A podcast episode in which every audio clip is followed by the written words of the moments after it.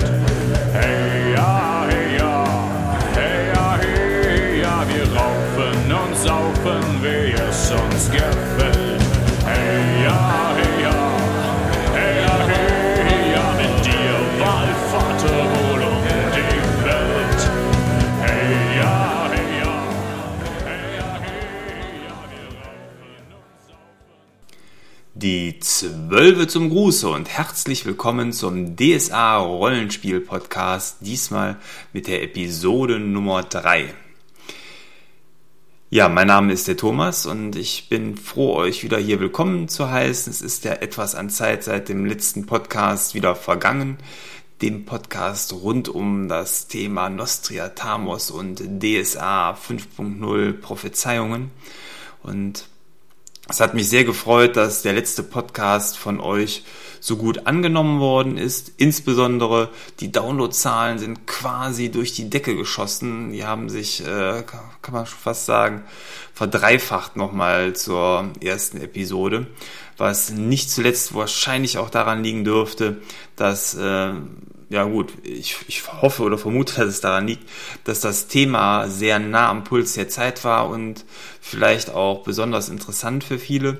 Zum anderen aber sicherlich auch, weil die Internetseite Nandurion, die kennt ihr wahrscheinlich alle, weil das ja die große Nachrichtenseite zum schwarzen Auge ist, netterweise auf dieses Podcast-Projekt aufmerksam gemacht hat und damit sicherlich auch nochmal einen ganzen Schwung an neuen Zuhörern gebracht hat. Insofern vielen herzlichen Dank an Nandurion und ein herzliches Willkommen nochmal an die Hörer, die seit der letzten Folge dann neu dazugekommen sind.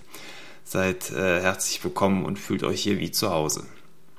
Und zu Hause fühlen ist da auch ein gutes Stichwort, denn ähm, man hat ja die Möglichkeit, mit mir in Kontakt zu treten. Auch das ist vielfältig passiert beim letzten Mal. Ihr habt ja ähm, zum einen die Möglichkeit, über GMX eine E-Mail zu schreiben an dsa-rollenspielpodcast.gmx.de.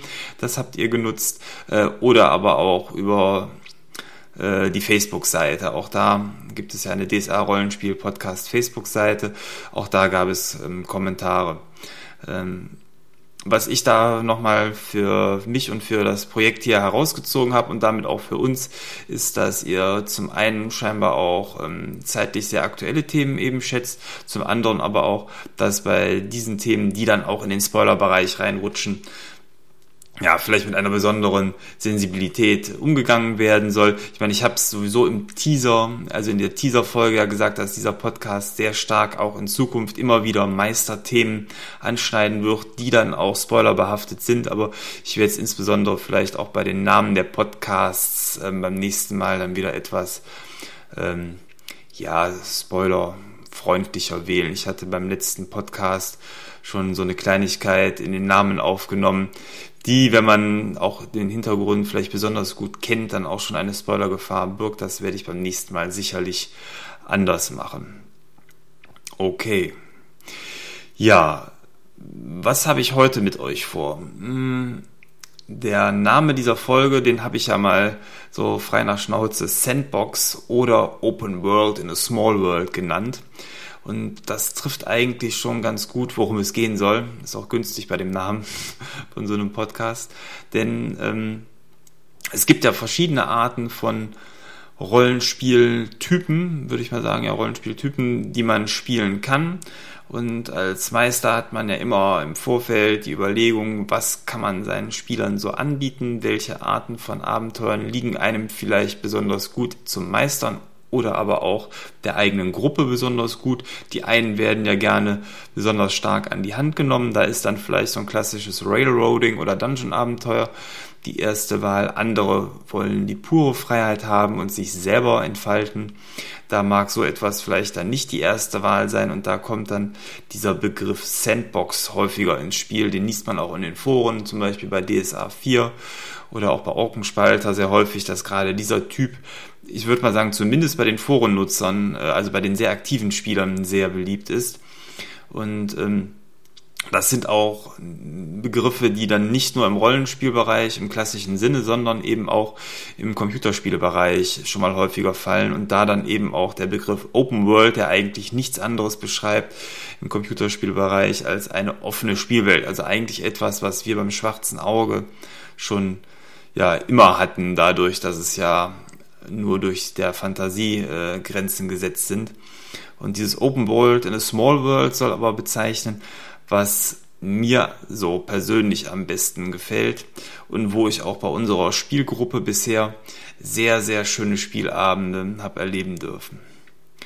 Ähm, ja, also Sandbox heißt freie Entscheidung. In der Regel ist man als Meister mit jeder Spielhilfe, die man kauft, eigentlich schon mitten in einer Sandbox, weil Sandbox heißt ja klassisch für ein Abenteuer, dass die Rahmendaten beschrieben sind. Das heißt, der Meister bekommt einen Überblick über die Region oder den Ort, wo das Abenteuer spielt. Man hat ähm, die Personen, die dort aufbereitet werden und idealerweise, gut, das ist jetzt in der klassischen Spielhilfe weniger vorhanden, eben noch so eine zeitliche Abfolge, was äh, passiert und wie die Helden dann ins Spiel kommen.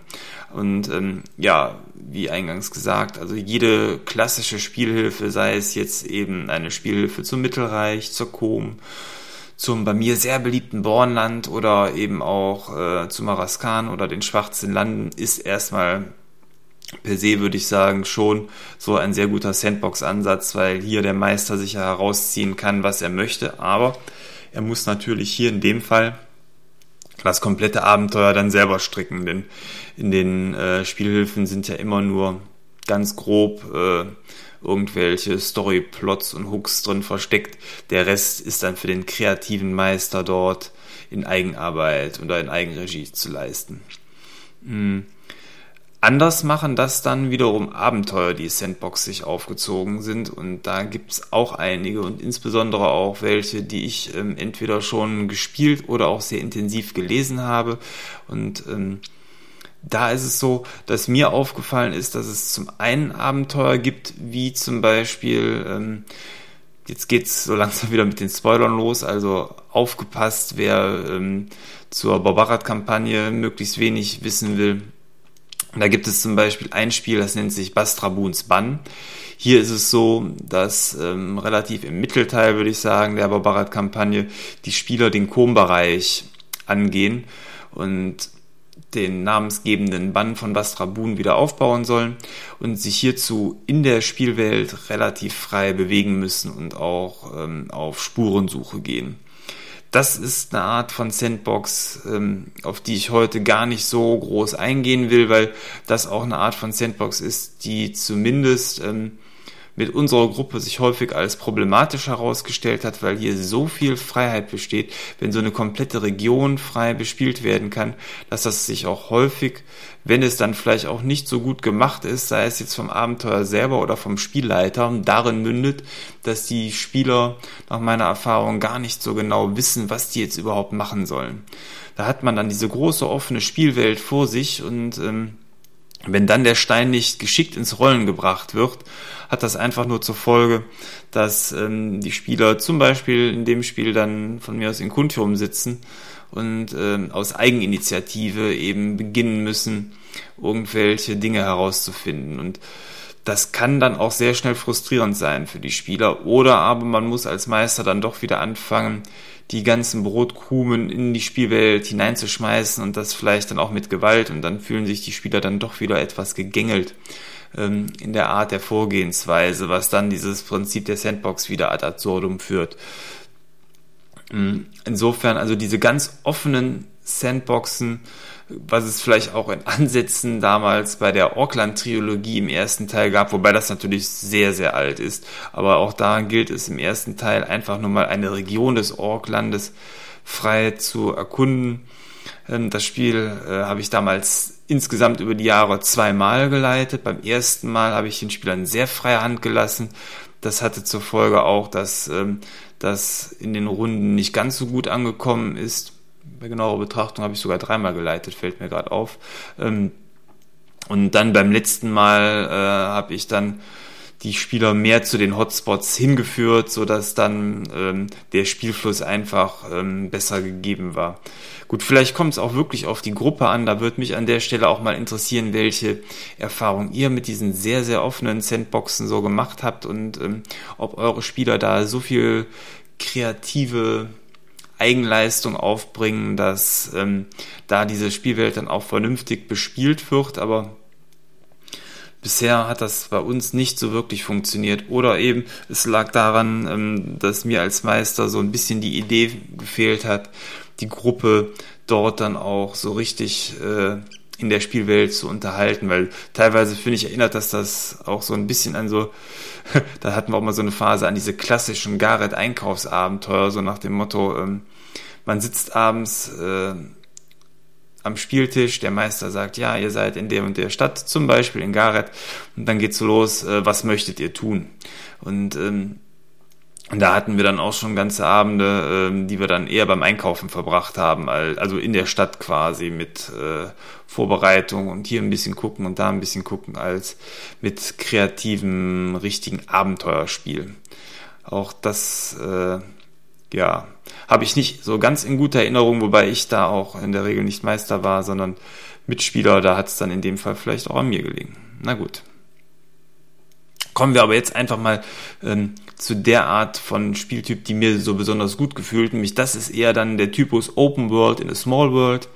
Denn hier ist es so, dass ähm, grundsätzlich alles, was die Sandbox ausmacht, vorhanden ist, aber, und das finde ich da so spannend, auf einen kleinen Raum projiziert ist. Und klein kann hier von einem einzelnen Herrenhaus über eine Burg bis hin ja, von mir aus zu einer kleineren Stadt auch gehen oder gegebenenfalls auch einer größeren Stadt, wobei dann wird es schon wieder schwierig, weil man sich dann wirklich sehr gut auskennen muss. Aber ähm, als Klassiker, als Spiel, was mir auch dann in guter Erinnerung geblieben ist und was diese Bedingungen erfüllt, ist ebenfalls ein Teil aus der Borbarat-Kampagne, der sich Grenzenlose Macht nennt. Hier ist es so, dass in diesem Zwischenabenteuer, es ist kein Abenteuer der klassischen Hauptserie, die Spieler nach Arras de Mott zurückkehren. Und ich sage zurückkehren, weil Arras de Mott ja auch schon mal in einem Solo-Abenteuer Schauplatz war und die Spieler dieses fantastische Praios Kloster vielleicht schon kennen. Ähm, Aras de Mott ist für mein Empfinden, und ich glaube, das ist auch tatsächlich so, ähm, sehr stark an den Film Der Name der Rose angelehnt, weil viele Dinge, wenn man den Film mal gesehen hat, die findet man dort auch in Aras de Mott wieder, von Raumbeschreibungen und ähnlichem her, so dass man, wenn man möchte, einen sehr schönen Eindruck von diesem Setting bekommen kann. Und in dem Spiel Grenzenlose Macht ist es so, dass ein Großteil des Abenteuers tatsächlich dann in diesem Kloster und in der Umgebung des Klosters spielt und man als Meister hier ähm, eben das Setting an sich mit einer sehr schönen Beschreibung, als auch eben die Personen, die dort eine tragende Rolle spielen, an die Hand bekommt, die Pläne der Personen und was die so vorhaben und in welche Richtung sich diese ähm, Meisterpersonen dann auch entwickeln im Verlauf des Abenteuers, welche Rolle die quasi für die Helden spielen. Und man dann mit einer zeitlichen Abfolge, die dazukommt, die Geschichte ins Rollen bringt. Und was mir eben so gut daran gefallen hat und auch unseren Spielern, zumindest so von der Rückmeldung her, war, dass ähm, hier durch diese sehr dichte Beschreibung auf engem Ort die Atmosphäre unheimlich gut aufgebaut werden kann. Und das ist für mich einer der ganz großen Stärken, dann in Verbindung mit der Sandbox, artigen Spielweise, dass man auf der einen Seite fast unendliche Freiheit hat in so einem Setting, weil die Spieler tatsächlich ja machen können, was sie möchten. Und auf der anderen Seite eben diese sehr, sehr hohe Beschreibungsdichte, sodass keine Langeweile aufkommt. Für einen als Spielleiter oder Meister hat das natürlich zur Folge, dass man sich vorab sehr gut mit der Örtlichkeit vertraut machen muss, was aber, finde ich zumindest, je kleiner ähm, die Örtlichkeit ist, einem vielleicht auch umso besser dann in ups, Entschuldigung, äh, umso besser in Erinnerung bleibt. Und in, insofern man dann das eigentliche Spielfeld auch sehr schön bespielt werden kann. Bei äh, grenzenlose Macht äh, war es zumindest so, dass wir innerhalb von wenigen Tagen, auch das würde ich sagen, ist vielleicht äh, ja zumindest nach meiner bisherigen Erfahrung mit Bestandteil des Ganzen, dass man eben keine Großkampagne in so einem Setting spielt, die über sagen wir mal, zehn oder zwölf Spielabende geht, sondern eher mal so knackige drei oder vier Spielabende maximal, wo man sich mit so einem Ort vertraut macht, äh, dass das in der Zeit stattfindet und dadurch eben die Atmosphäre dann in der Regel auch so dicht wird, wie man es von so einem Spiel kennt. Hm, ein anderes Beispiel jetzt äh, aus dem klassischen DSA-Abenteuern, aber auch aus der neueren Zeit, die genau diese Bedingungen dann auch erfüllen, ist zum einen ähm, das Abenteuer Die Herren von Korhop. Das ist ein Abenteuer, was eine ganze Stadt ähm, einem zum, zum Spielen anbietet, wo aber letzten Endes diese sandboxige Spielweise mit einer sehr dichten Beschreibung ebenfalls sehr schön verbunden wird oder auch aus den DSA 5 Beta-Abenteuern ähm, das Abenteuer Die Gunst des Fuchses.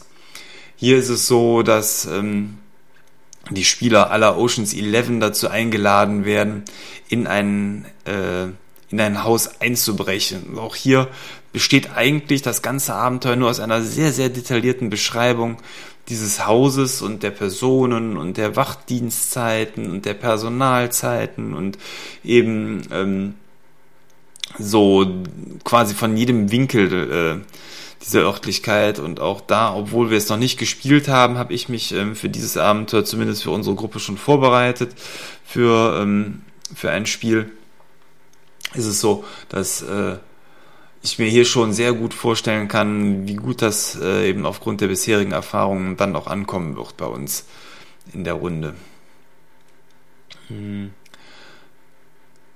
Ich glaube ähm, eben, dass der besondere Reiz von dieser Art Spiel ist, dass das Ganze auch für die Spieler dann vielleicht ein wenig beherrschbarer erscheint, dadurch, dass man ähm, dann irgendwann ja auch sehr schöne Spielpläne für die, für die Spieler auf den Tisch legen kann, dass man zusammen eben die Räumlichkeiten studieren kann, nachdem man sich schon mal ein wenig mit den Räumlichkeiten vertraut gemacht hat oder eben indem die Spieler vielleicht in der Spielwelt dann auch Pläne der Örtlichkeiten auf äh, andere Art und Weise bekommen konnten, also auch in-game vielleicht von einem alten Baumeister oder aus dem Stadtarchiv oder irgendwie sowas. Und dass das alles so Mosaiksteine sind, die sehr für die Atmosphäre zuträglich sind. Und ähm, in, in der Art gibt es auch ein Spiel, was ähm, für mich, obwohl ich es noch nicht geleitet habe, sondern auch bisher nur gelesen habe, aber auch hier ähm, das Potenzial erscheint mir so unheimlich groß. Eins wahrscheinlich der besten Spiele der letzten Jahre ist, nämlich ähm, grenzenlose, oh, das hat man schon, ähm, nämlich ähm, namenlose Nacht. Also nicht grenzenlose Macht, sondern namenlose Nacht, hört sich ähnlich an, ist aber ein ganz anderes Spiel. Und das war der berühmte ab 18er Titel, der zum DSA-Jubiläum herausgekommen ist, von grandiosen DSA-Autoren, geschrieben von alten Füchsen. Und bei dem Spiel ist es so, dass ähm, hier die Achtung wieder, jetzt geht's wieder mit Spoilern los, eben die komplette Handlung in den Termen von, von Gareth quasi spielt. Und diesem Spiel liegt auch hier eine sehr umfangreiche Beschreibung dieser Termen bei, Zeitpläne und die Personenbeschreibung, wie eben in den anderen Abenteuern auch. Nur dass das Ganze hier mit einer sehr, sehr ausführlichen Dichte beschrieben ist, die auch sich in der Seitenanzahl widerspiegelt. Hier hat man also auch als Meister erstmal dann einiges zu lesen. Wenn man sich aber damit vertraut gemacht hat, ist man schon so gut ausgerüstet, dass man auch hier die Spieler sehr schön durch das Abenteuer führen kann. Und obwohl das Spiel wirklich zu einem der dickeren Abenteuer ähm, gehört, die man so beim schwarzen Auge kaufen kann, glaube ich trotzdem, dass aufgrund ähm, der fortschreitenden Handlung, denn auch hier hat man so einen sehr strikten Zeitplan, wie die Zeit voranschreitet, hm, das Spiel eben nicht dann wie äh, so ein Spiel aus dem Jahr des Feuers, was äh, teilweise ja schon dann auch ähnliche Seitenstärken aufweist, dann über zig Spielabende sich erstrecken wird, sondern auch bei ähm, namenlose Nacht glaube ich schon, dass das Ganze sich äh, in wenigen Spielabenteuern oder Spielabenden dann erstrecken wird, so dass man hier auf jeden Fall ähm, auch zu dieser sehr dichten Atmosphäre kommen wird. Und ähm, ja, das sind äh, auf jeden Fall genau die Abenteuertypen, die mir besonders gut gefallen und wo man glaube ich, den Vorteil der sehr schönen Beschreibung und das ist ja eigentlich so generell auch die Stärke beim schwarzen Auge, die liebevollen Beschreibungen von irgendwelchen Umgebungen, dann mal abseits von äh, durchgetretenen Dungeon-Faden beschreiten kann. Denn klar, letzten Endes so, der klassische Dungeon macht auch nicht viel anderes. Man hat da eine räumliche Beschreibung und zu der räumlichen Beschreibung kommen dann eben noch die Monsterwerte und so weiter. Aber der Dungeon gibt eben einem dann doch eher sehr strikt auch häufig den Weg vor, wohingegen man eben bei den Szenarien, die ich eben beschrieben habe, äh, eben zum einen die, die Stadtteile oder eben auch ähm, die Hausteile ja ganz frei betreten kann. Und auch gerade in diesem Einbruchsabenteuer, die, die Gunst des Fuchses, ist es eben den Spielern wirklich so frei überlassen, wie sie vorgehen und den, den Raubzug planen möchten, dass das äh, schon bestimmt sehr spannend wird, am Tisch zu beobachten, wie die Spieler ähm, auf die Lösungen eingehen und ja, sich selber versuchen, ihre Ideallösung dann auch zu entwickeln und zu finden. Denn das finde ich als Meister auch bei so einem äh, Abenteuertyp dann immer sehr spannend. Man hat ja selber beim Lesen so eine Idee, wie man vielleicht so eine Sache angehen würde. Und bisher war es dann aber immer so, dass am Spieltisch selber die Spieler meistens dann im Gruppenkonsens nochmal auf eine andere Idee gekommen sind und man dann natürlich als Meister da auch kreativ mit den Mitteln, die einem im Abenteuer gegeben sind, mit umgehen muss. Und das macht es dann für mich als Meister in der Situation natürlich auch am Spieltisch sehr spannend, weil man eben anders als bei einem Railroading-Abenteuer nicht so genau von vornherein planen kann, wie der Abenteuerabend verlaufen wird, weil man hier eben komplett mit den Spielern agiert und ich finde auch ähm, für die Spieler sehr schön, dass da wahrscheinlich, ich sage deswegen wahrscheinlich, weil ich solche Abenteuer aus Spielersicht bisher quasi so noch nicht so großartig gespielt habe. Ich überlege gerade. Nee, ich glaube, so ein klassisches Sandbox-Abenteuer, da war ich noch nicht Spieler. Ähm, dass man hier bestimmt eine sehr befriedigende Lösung, so ist es mir zumindest bisher dann auch wieder gespiegelt worden, ähm, bekommt, weil der Spieler eben den Eindruck hat, dass das, was er dann so sich entwickelt hat, scheinbar dann auch zur Ideallösung des Spiels geführt hat. Gut, wenn die Spieler totalen Unsinn sich ausdenken, dann wird man da sicherlich auch gegensteuern müssen, ähm, um den Plot nicht zu sprengen oder um es zu einfach zu machen. Manchmal äh, sag ich mal, wenn es zu einfach ist, äh, dann haben, hat man als Spieler bestimmt auch schnell das Gefühl, dass das Ganze unbefriedigend wird, weil es eben zu lapidar ist. Aber ähm, mir fällt da jetzt zum Beispiel spontan auch, ähm, fallen mir noch zwei Szenen ein, die wir mit unserer Gruppe vor relativ kurzer Zeit bespielt haben. Ähm, zum einen im Abenteuer Unsterbliche Gier, das ist das Abenteuer, was ähm, nach dem Jahr des Feuers spielt und sich dann auch mit Xeraan, also einem der Heptarchen, beschäftigt.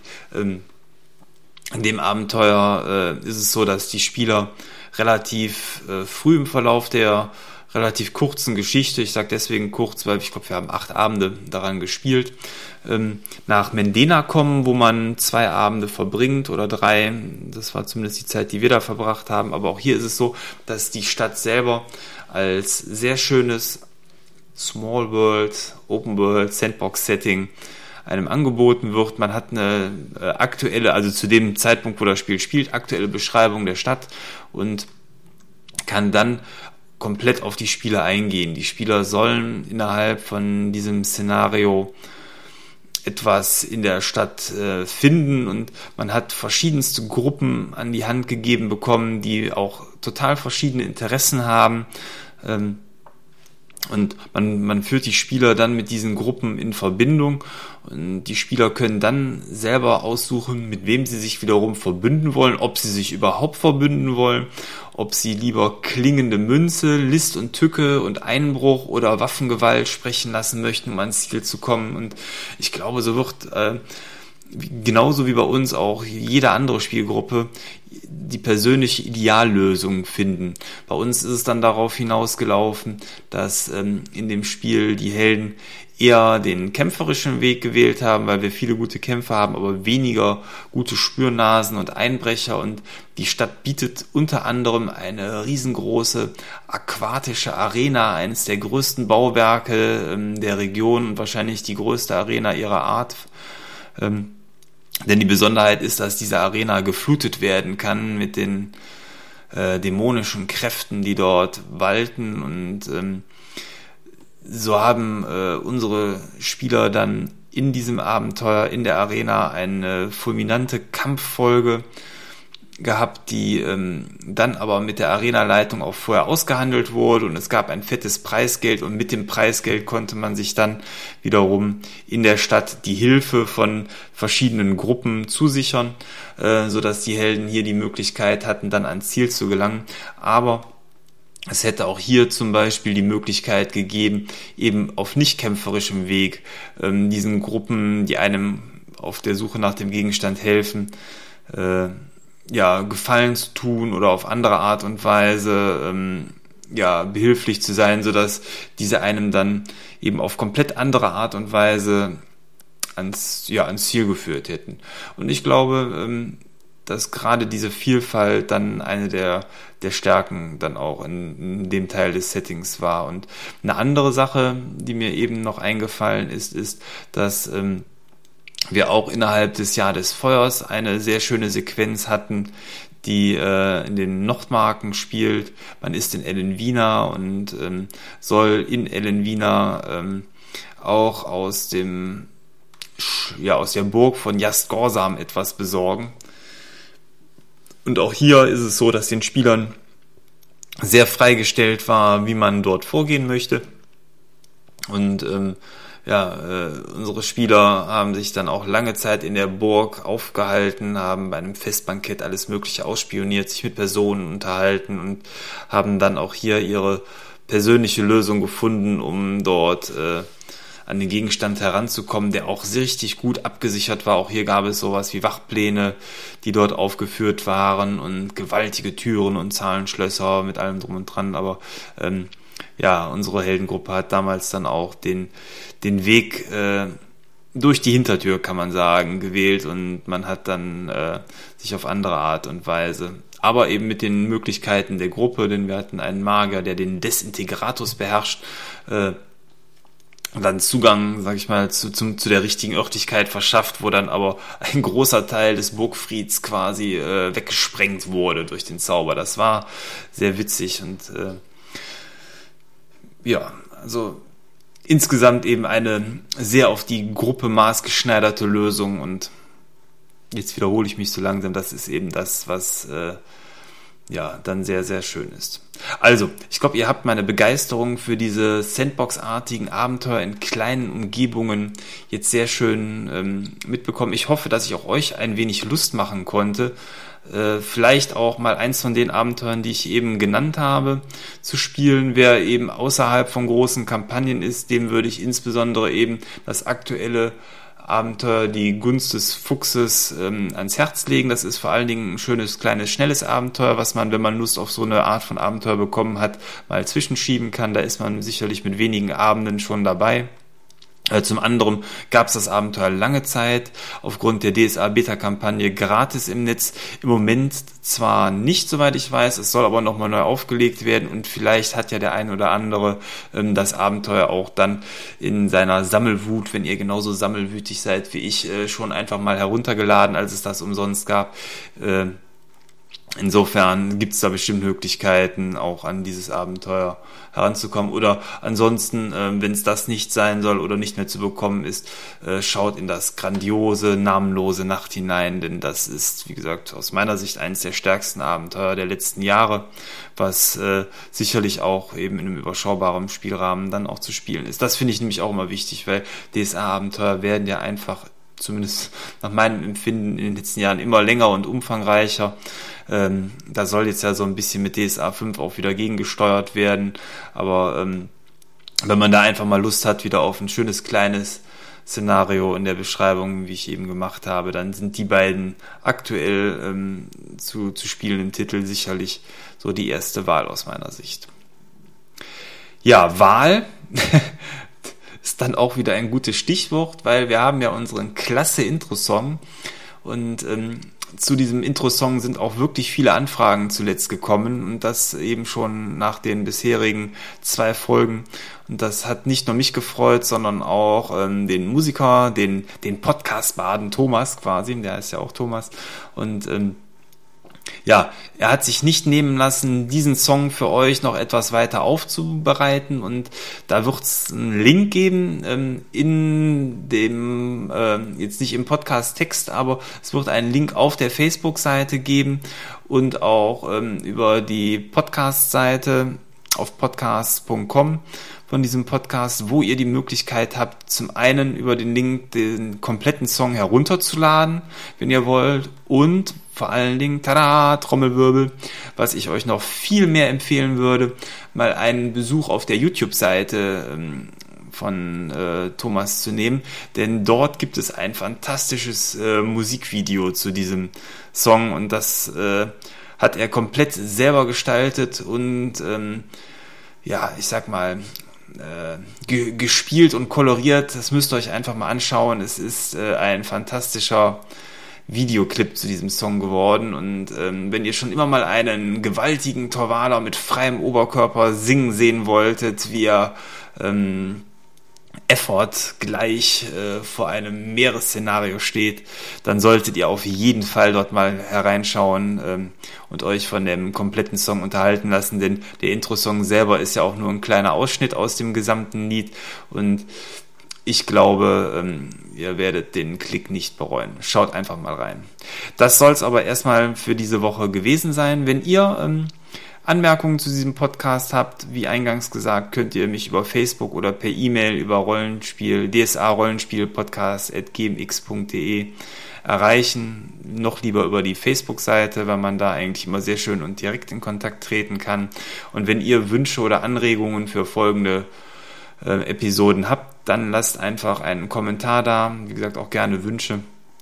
Und ja, ich freue mich, euch demnächst wieder willkommen zu heißen. Das soll es für diese Woche und die Episode Nummer 3 erstmal gewesen sein. Und wir hören uns demnächst. Ciao, euer Thomas. Hey, ja, hey, ja, hey. Hey, ja, hey.